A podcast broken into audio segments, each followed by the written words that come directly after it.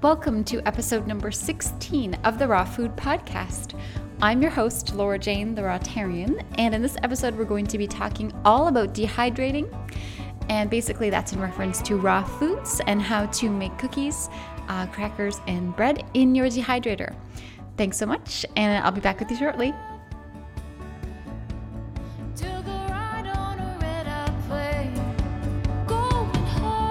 Thank you so much for joining me on another episode of the Raw Food Podcast. It's number 16, and I, I can't believe how many episodes I've made. 16 sounds like a small number, but in retrospect, it's a lot of talking and a lot of audio. So I really appreciate you being here with me um, today and in, in all the past episodes as well.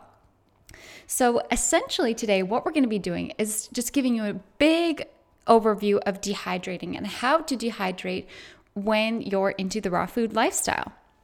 So, I'm going to look at that in three basic sections. We're going to talk about physically the dehydrator, what is it, how it works. So, that's going to be the first thing we're going to talk about. Secondly, I'm going to talk a little bit about some recipes that you could make in your dehydrator. And we'll talk about those in a high level way, just give you an overall sense of the types of recipes you can make with your dehydrator. And then, thirdly, I'm going to give you a window into my own raw food lifestyle and tell you how frequently I dehydrate and some, some tips and tricks and things like that. So, without further ado, we'll just jump right into that first topic of talking about what is a dehydrator and what can you do with it. I recently received an email from someone saying basically that, like, it says to dehydrate something in your recipe. What is that? And so I thought I'd take this opportunity, and that's kind of the jumping off point for this episode. So, basically, a dehydrator is kind of like a mini oven, um, except the oven uses an element to heat, and this dehydrator heats in a different way. But basically, generally, they're a, a square box, almost like a microwave size of a small microwave. Sometimes they're square, sometimes they're round, but generally, um, the good ones are square. And they tend to have trays that you can pull in and out. So basically, it's a big square box with trays that you can pull in and out, little drawers, basically. And the only function that a dehydrator really does is it mimics hot air. So think if you're in the Sedona desert or something and it's super hot, and people in the old days used to just put their food out maybe we're talking way back in the day here, but um, you know, in the hot sun to basically get heated up just by that warm air and that heat. And so that's really what we're replicating with the dehydrator. Now, there's a huge variety of dehydrators on the market. The sort of most popular one in the raw food circles is called the Excalibur, and that's um, a great dehydrator. And that does cost quite a bit of money. It might be, I haven't looked at the prices lately, but like $250 American. So that's that's quite an investment. Now there certainly are other brands as well. I know when I first went raw, I was not willing or want, wanting to spend that much money on a dehydrator. So I got essentially a knockoff version, which was the very first dehydrator that I bought was called a Veggie Kiln, V E G I K I L N, a kiln like where you cook your pottery. And um, but uh, it was also called the Good for You as well. And that knockoff has served me very well for my first while anyway as a raw foodist. But there's a huge number of dehydrators on the market. Again, the Excalibur is kind of the gold standard. That's the one most people get, and it does work very well. But the general concept, though, of a dehydrator is pretty basic. I mean, you've got a box with trays that heats up. Now, most of these square dehydrators work in the very same way, and so they're kind of interchangeable. And I'm not too picky about whether you have to get the best or just one that works. I will suggest that you try to stay away from these circular dehydrators that have um, they don't really have trays, they more have like layers, and the layers can kind of be moved up and down. Now, why I don't really advocate using those, there's a couple of reasons. Number one, I've noticed that the air doesn't circulate as well in those units. So frequently you can't get stuff, say, in the middle trays as dehydrated as you like. And secondly, something that's kind of annoying about those is just the access. Um, you know, in order to check on something in the middle tray, it it's just kind of hard to access. Whereas if you have a square one with drawers, you can just, you know, pull out the middle drawer and it, it's it's easy to do. Another reason that I'm not a huge fan of the circular ones is that sometimes I might have something bigger. Like I do make pizzas in my dehydrator. And the one I've been using lately actually is not an Excalibur, it's just that original knockoff one.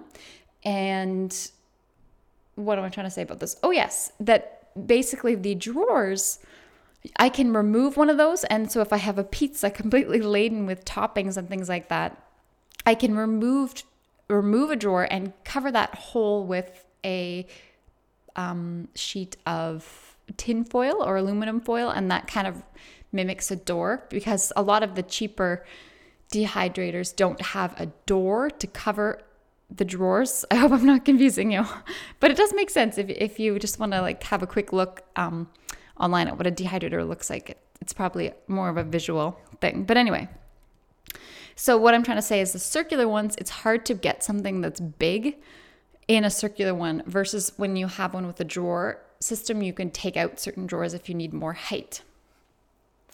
So that's kind of in a nutshell what the dehydrator looks like. Usually, there's just really a few features that the dehydrators have. Um, some of them have timers, which means you can, you know, set it to go for three hours and then turn off after three hours, for example. So that can be handy, but certainly not necessary. You do want to get one that allows you to adjust the temperature. So, um, most of the regular dehydrators that are square go from about actually, I don't remember what the bottom range of, of mine is, but let's say from 95 to like 180 or something like that.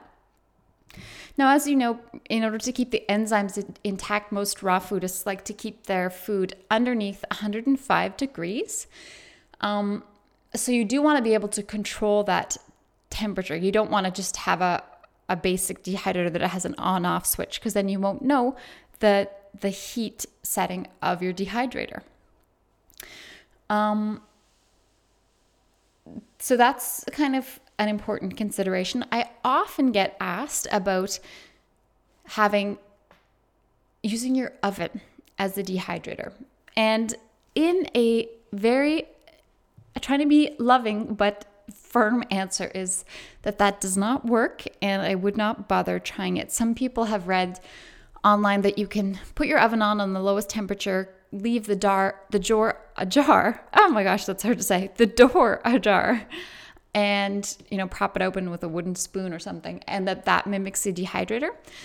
In my old early days, like three and a half years ago, I did try that, and it just does not work. It does not mimic the dehydrator. Stuff does not um, cook properly or uncook properly at all. It doesn't work. So I'm not. It's not like I think it's I'm too cool to do it or it just doesn't work. So I did try to make crackers in there like that, and they um, did not dehydrate at all. So it's a very different uh, internal workings. Like the oven is heated by an element, and the dehydrator is completely different. It has a fan to circulate the hot air and things like that. So it doesn't work. And what I generally suggest is if you are not able to get a dehydrator, don't bother making dehydrated recipes. Um, you'll just have to forego that and just save up to get one or decide that you're not going to go that route or whatever. But oven doesn't work.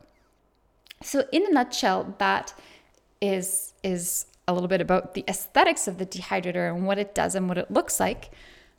I usually try to shop locally when I can, and especially for a large item like a dehydrator, I thought, oh, I can probably get one locally and then I won't have to pay for shipping. So I do live in a rural area and I was not able to find one locally. I did see some of those round ones for sale. Actually, no, I didn't, but I thought that I, I might be able to find a round one, but I knew I didn't want that. So I did buy mine online. And certainly you should look, especially if you have a raw food restaurant or something, they may be able to get uh, you line, or your local health food store, they may be able to help you. But overall, I've found it's easiest to get them online.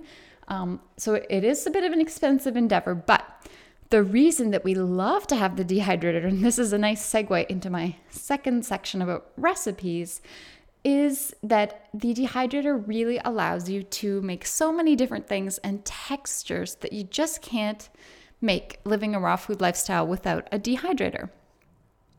So I'm just going to pause for a moment here and let's think for a second about if you don't have a dehydrator, the textures that you really will be missing, or at least I was missing before I had one, was definitely the crunch factor of, um, you know, crackers. Or, oh my gosh, I didn't even mention the ability to make chips out of kale chips or corn chips and things like that. Yam chips I make as well. So for me, it's really about the savory items, meaning salty things like crackers or chips, or especially main course items like a veggie burger patty or um, what else? Pizza crust I like to make in the dehydrator. So for me, it's dehydrating is all about the savory meal type items.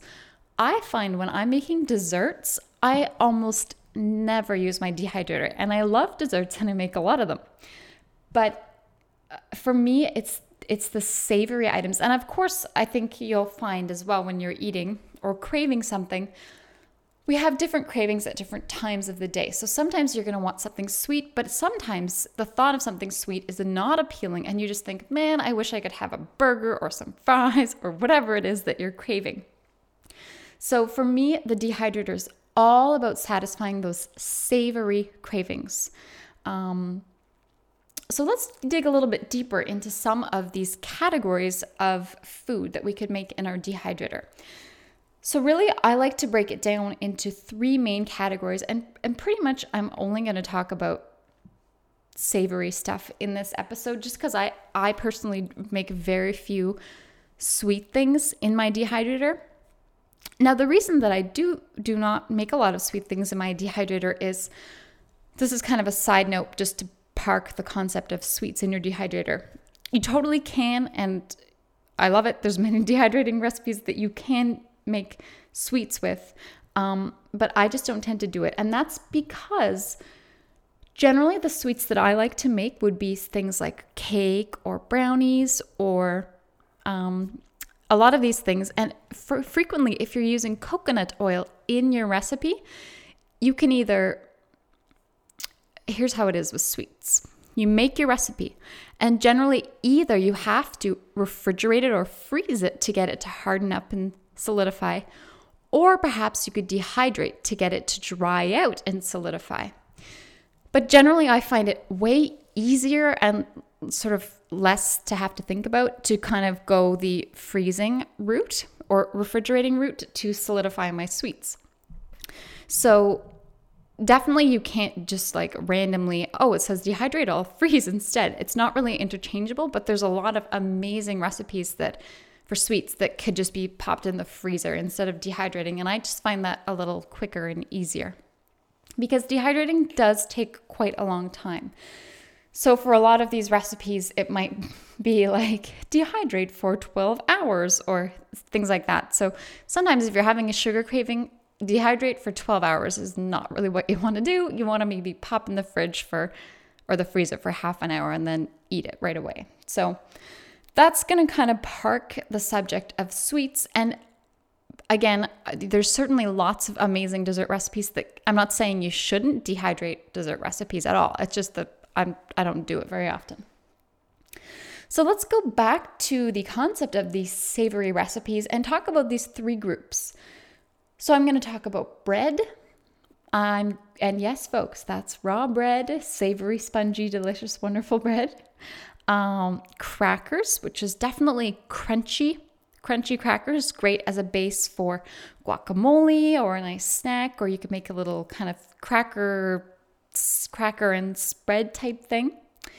Uh, and then the third third category would be those main meal items like veggie burgers, or I have a meatloaf recipe that's kind of kind of cool, and um, you could make meatball type things or falafel, things like that, those savory meal items. So let's start by talking with about bread. Bread and maybe wraps too actually. So the essence of making a raw bread, to me the difference between a bread and a cracker, a cracker is crunchy, it's crispy, it has no give. A bread is moist and it's soft and spongy. So to me, that's the difference between the two. For the first few years, I didn't realize that you could actually make a real sort of spongy bread type thing in the raw food world. So originally, I didn't think it was possible. I thought that everything you put in the dehydrator comes out crispy like a cracker. But the main revolution or eureka moment came for me was when I realized that I did not invent this. Uh, I don't know who actually did, but I came across the concept of using this ingredient called psyllium husk. It's spelled, oh my gosh, this is going to be taxing on my brain P S Y L L I U M, psyllium husk. And it's it's actually pretty cheap, and you can get it in most local uh, health food stores. Um, but just the addition of some of the psyllium husk, and you want to go with a recipe that already calls for psyllium husk, but it allows it to um, have a completely different texture because you could make a very similar recipe that goes that pops in the dehydrator that might be like nuts and flaxseed and maybe a little bit of oil and some herbs and some veggies and spread that out on a dehydrator sheet and then pop that in the dehydrator. You could have a very similar recipe with all those things I mentioned nuts and flaxseed and veggies and herbs and add some psyllium husk to it. And it's going to come out completely different. Your first recipe is going to be like hard and crisp like a cracker. Your second recipe is going to have a lot more sponge and give to it. And really, it's that psyllium husk.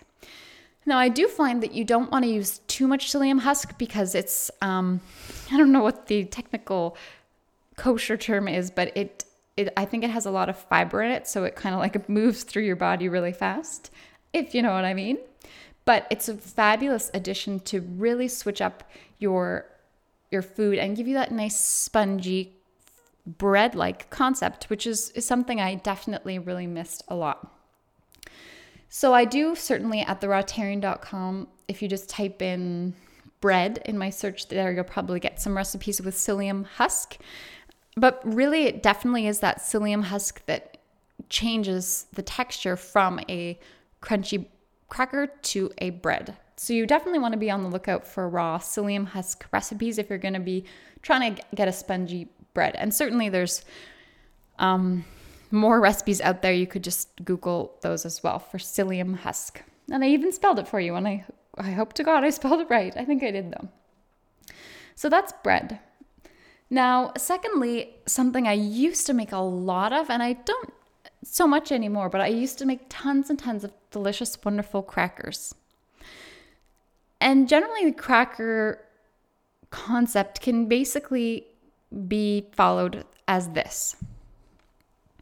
You're going to be taking either your food processor or your blender, depending on the recipe, throwing usually some nuts and a binding agent like flaxseed or chia seed, things like that, and usually adding some vegetables as well, and processing that all up of course, maybe some salt and some oil and some herbs and things like that. And then you're just going to be spreading that recipe batter, which you either blended, if it's kind of more of a liquidy um, recipe, or if it's a more slightly thicker recipe, it might be in your food processor. And then you're just going to spread that out on the dehydrator tray pretty thin. These generally tend to be, hmm, I am bad at measurements, a quarter of an inch thick. Well, just envision in your head a real cracker. Obviously, a cracker is not as thick as a Snickers chocolate bar. They're thin, right? So you just spread it out, cracker thickness. And um, usually I would use the back of the spoon, or I actually love to use an icing spreader as well to do that. Depending on the batter, if there's no oil in it, uh, it can be a little bit harder to spread, but if it's kind of an oily, liquidy recipe, it usually spreads quite easily. Oh, I forgot to talk about wraps. Wraps could kind of go in either the bread category or the cracker category. Um, wraps, basically, they're very thin crackers, same concept, but they're thinner and runnier, and usually they have more oil in them, which allows them, the oil does not really dehydrate. So that oil in there allows your cracker to be more pliable or bendier, so to speak. And um, yeah, so that's the concept of a, of a wrap. Or you could also Google on my, or I have it. Um, I have a really good onion, I think it's called onion bread, but it's really more of an onion wrap recipe that is actually quite easy. It's like onions and oil and flaxseed and a few other things. That's really nice. You spread it out really quite thin and it's easy to spread and then it you dehydrated it and it's still quite flexible and it's fun to use as a wrap, especially with things like kind of cut it like a wrap and then you'd fill it with like sprouts and tomato and avocado and oh it's so good so that is a good one I, I do call it onion bread but really it's it's an onion wrap. That's a really good one. You can get that recipe for free at therawtarian.com and crackers there's a lot of different varieties of crackers and i, I really enjoy, enjoy at this point now i make a lot of my own cracker recipes up on the fly. But I used to, of course, follow a lot of cracker recipes quite religiously, but generally you will find that a cracker includes nuts or seeds and some veggies and some flavoring. And then that's kind of the, the overall concept there. So those are, are great to have on hand. And generally, I tend to dehydrate my crackers not so that they're completely devoid of moisture, I like to leave them a little bit moist. So that does mean if you don't eradicate all moisture, they will go bad if you leave them in, you know, your pantry. So you would want to either completely dry them so crispy and crunchy that there's no moisture left and then they wouldn't go bad. But otherwise, you want to store them in your fridge and eat them quite quickly, which usually is not a problem because they're, they're fun to eat. I could not live without my dehydrator at this point, mostly because of the exciting things I make in terms of big meal items. Now, I certainly don't have things like this every day, but when I really want something fun or, or a special occasion a couple times a week, I will have things like veggie burgers or raw pizza or, um, you know, little, I don't know what, I don't really know what I call them, just little balls of um, falafels or kind of meatball type things. And of course, all of these are raw and vegan. So they have no, even though I may use um, the standard terminology like meatball, there's it's vegan. So there's no quote unquote meat in it. And generally, I mean, these things are much, much of everything in the raw food kind of world is either, is usually just like preparing the batter in either a food processor if your food is dry ish or a if your food is really wet it's going to be prepared in the blender and you usually just process that up and then mold it or just shape it into the shape that you want and then that becomes your meatball or your veggie burger or whatever else you'd like to to make so i found that there's a lot of raw veggie burger recipes out there but I, I also found that um, they weren't that great. I, I found a lot of carrot and almond veggie burger recipes that they're okay, but to me, they just were kind of like a thick cracker. They didn't really do it for me. And certainly, uh, my palate is something that is more used to those traditional, you know, burger burgers or, or this. I don't know. It just, they weren't working for me. I, I did realize that one thing that is awesome in a veggie burger recipe is hemp seed or hemp hearts, I should say. And those are delicious. They are quite expensive, but I have a really good veggie burger recipe that's basically my favorite at this point. That's again for free on my re- website at therawtarian.com if you just search for veggie burger. But it's awesome. And I think really the addition of the hemp hearts, they're what are hemp hearts? They're part of the hemp plant and they are kind of a little bit oily and kind of fatty and they have um, just an amazing texture. And so you can have a, a kind of a basic recipe and then that also calls for hemp hearts and it really changes the flavor and it's amazing. So I, I do recommend you check out if you can um, just look for veggie burger recipes that include hemp hearts. Hemp I don't know if they're called hemp seed hearts or hemp hearts, but they're little white kind of things. And maybe on the show notes I'll post a picture of them or link to a picture of them anyway. Which that would that would be found at therawtarian.com slash podcasts and then you'd want to navigate to episode 16 16 wow. Oh my gosh. Um, yeah so that's the general concept of the veggie burger kind of thing. What else, what else do i make that's good? Oh the pizza crust. If you're enjoying this recipe i mean this episode then i actually recently just did an entire podcast about making raw pizza in your dehydrator so you could check that out it might be episode Oh my gosh, I might have it written down. That is, it might be episode 14, maybe, possibly. and yeah, so that is the general concept of the recipes that I tend to make. But for sure, it's all savory for me. But if you will be making sweets, you do want to usually do it in two batches because if you put like a tray of, say, garlicky onion bread and then another tray of cookies right underneath it, they're not going to really touch each other, but the air is going to circulate and then your cookies are going to taste garlicky. So generally, you just want to only be de- dehydrating savory stuff at one time and then you want to do a different time of um, sweets.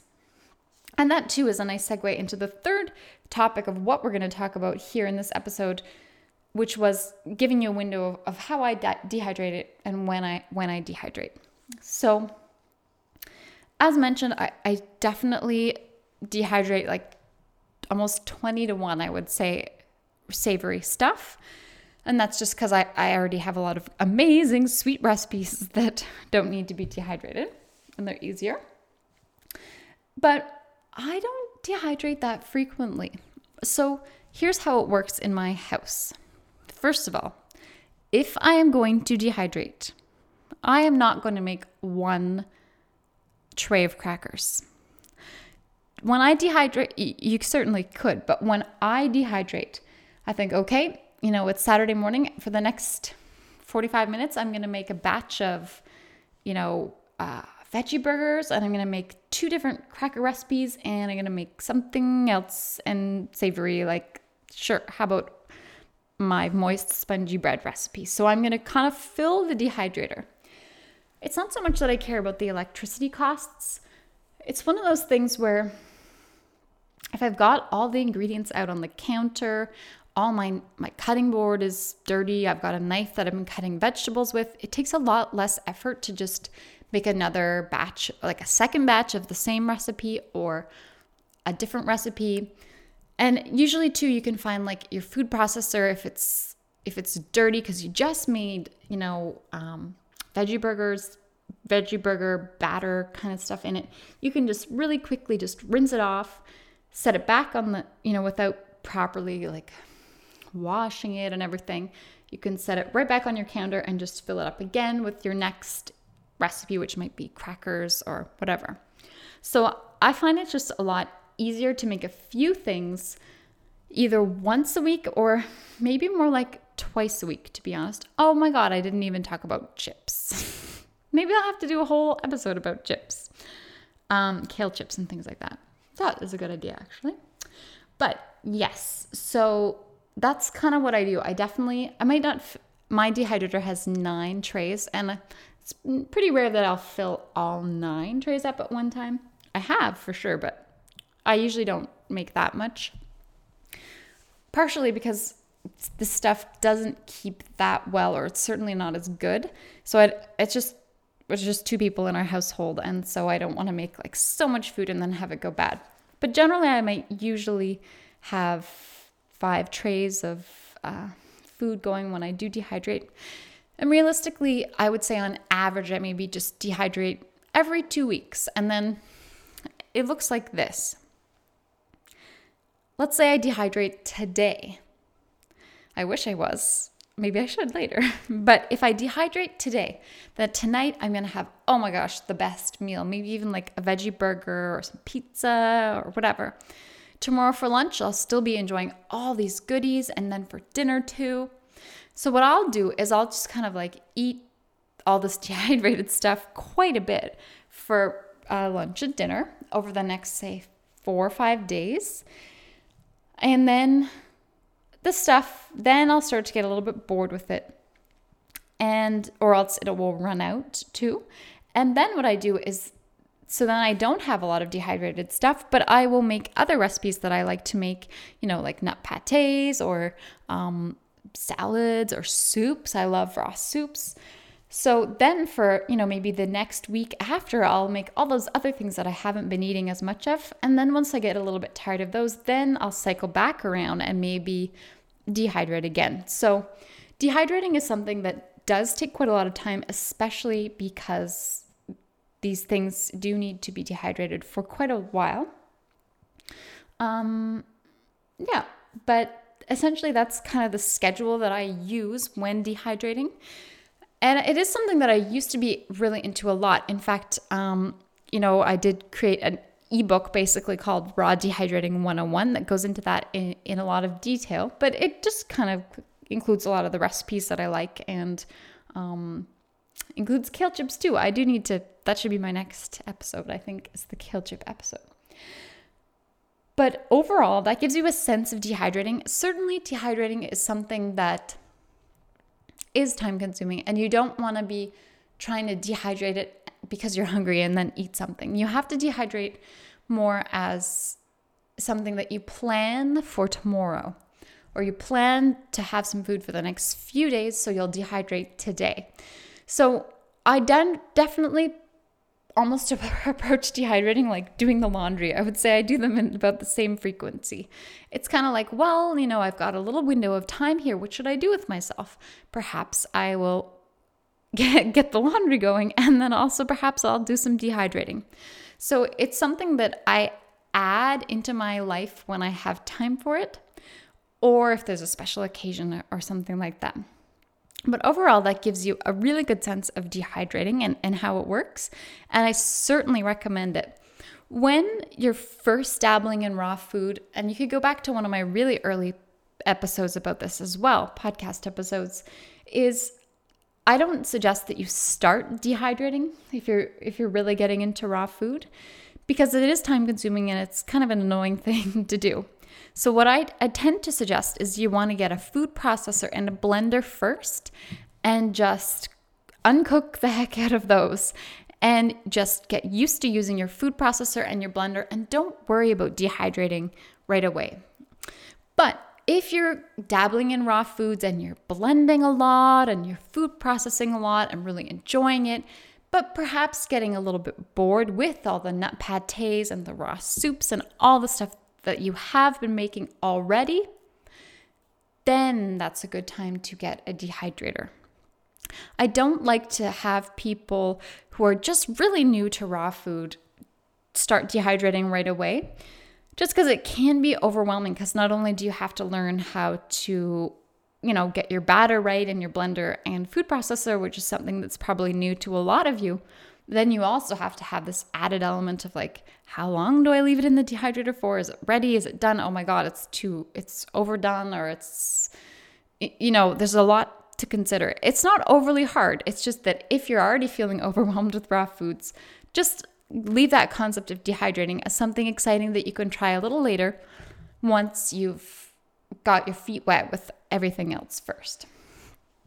So I think I'll, I'll leave it there. I, I hope to do a kale chip episode next. I do find that these episodes are a lot more enjoyable to listen to because it's a lot of me, me, me on this. And I, I do hope to get some guests on soon. It's something that I have been talking about for a while, but I think I'm procrastinating a little bit because I'm a little nervous about the technology, how I would record it. I have I have to do some research on that.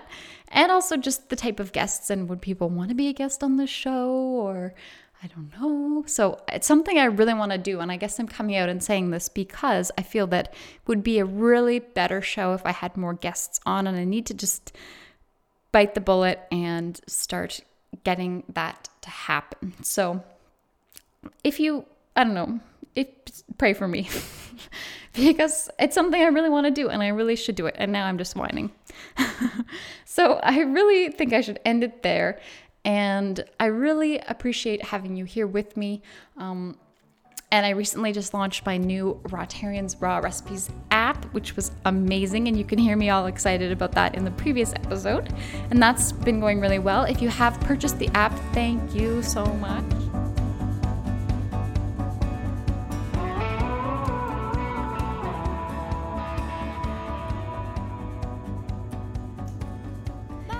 You have been listening to the Raw Food Podcast with your host, The Rawtarian. Be sure to visit me at therawtarian.com, where you can browse over 100 of my absolute favorite simple, satisfying, raw vegan recipes that you'll find pretty quick to make and with just a few ingredients and that taste amazing. While you're there, be sure to sign up for my newsletter and once you've signed up for that, you'll automatically get a PDF copy of 11 of my most favorite, most satisfying, most delicious recipes, including raw vegan Alfredo sauce, raw brownies, and a whole host of other delicious recipes that you can make at home that are raw and taste amazing. Thank you so much for joining me, and I hope to hear from you very soon. And until next time, enjoy your raw adventure.